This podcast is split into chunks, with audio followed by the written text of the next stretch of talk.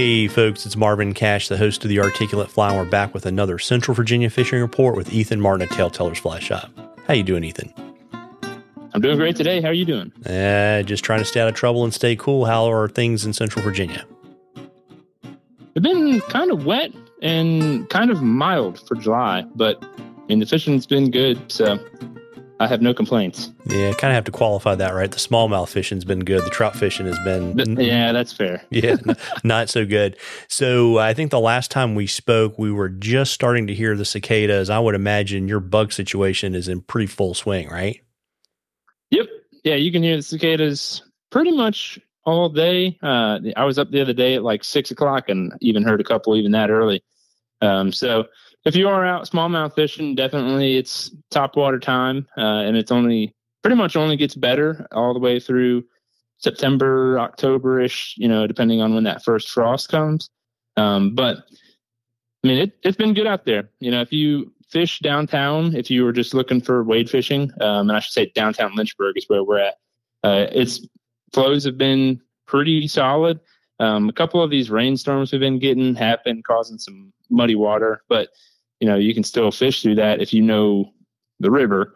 Um, but yeah, when it does that too, I mean it's pretty good streamer time, um, or even just topwater bait fish, something that causes a little bit of noise. Um, and other than that, I mean, there's been some pretty hefty smallmouth caught this year.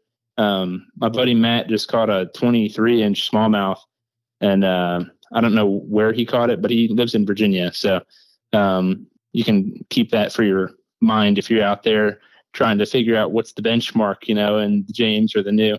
Um, so pretty big smallmouth around here. Uh, definitely worth inspecting. Yeah, was that Matt Miles on a tequila by chance? No, it wasn't. this is Matt Pillow, another guy. It's a lot of mats. You know? There you go.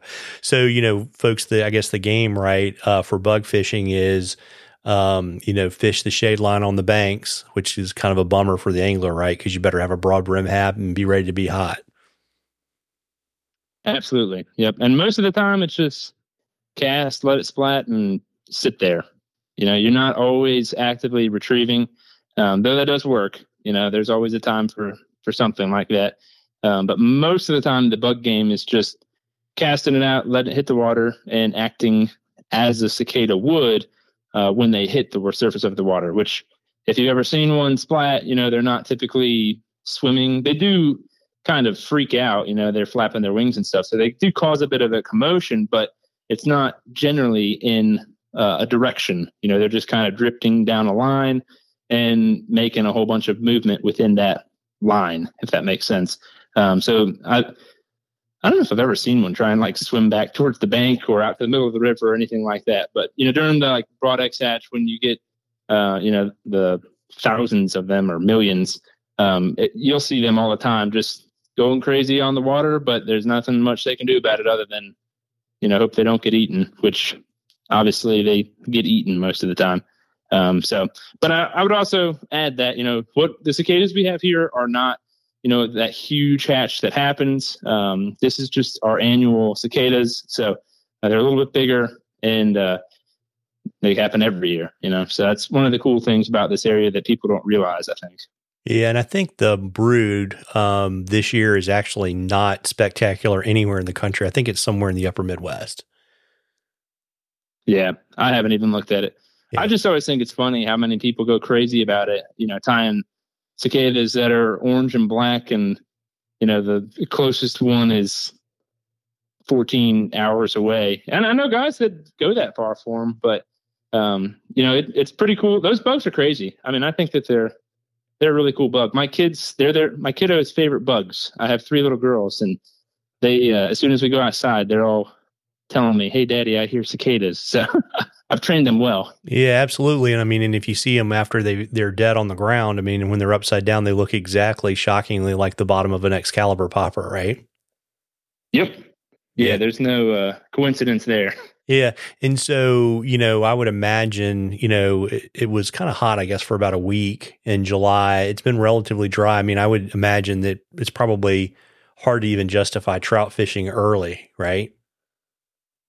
Yeah, I mean, our water temps from the people that I've talked to that have been up on them, um, they've been mainly towards the western part of Virginia, where it does get a little bit more cooler, or they go to the tailwaters. And so, if you were to find yourself over there, uh, definitely would be like beetle, ant, grasshopper game right now. Um, another word for that would just be terrestrials. And so, you know, dry fly game, if you happen upon a trout stream that's within the parameters that are worthy of fishing, um, definitely that's what I would be putting on.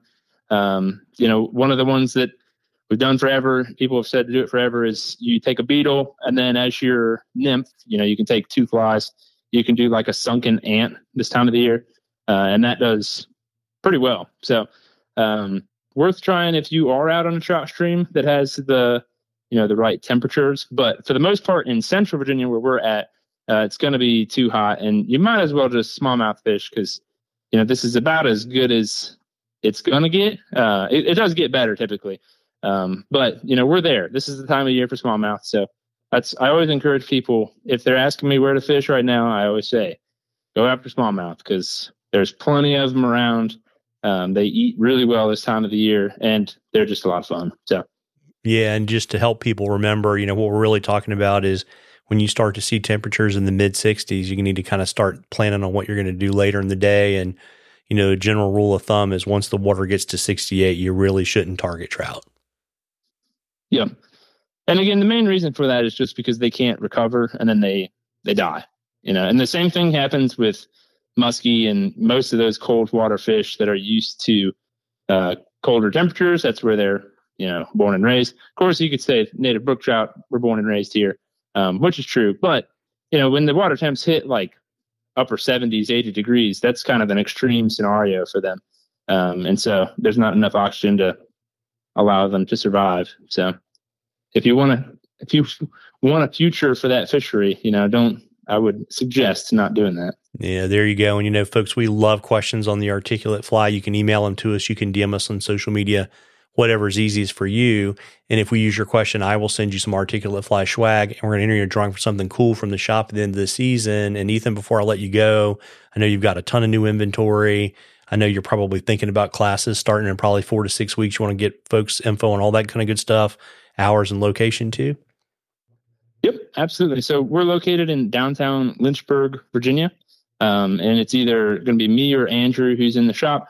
Like you said, we've been getting a bunch of stuff in. Andrew's been doing a great job. We've got all sorts of like hats, shirts, sun shirts, all that stuff in.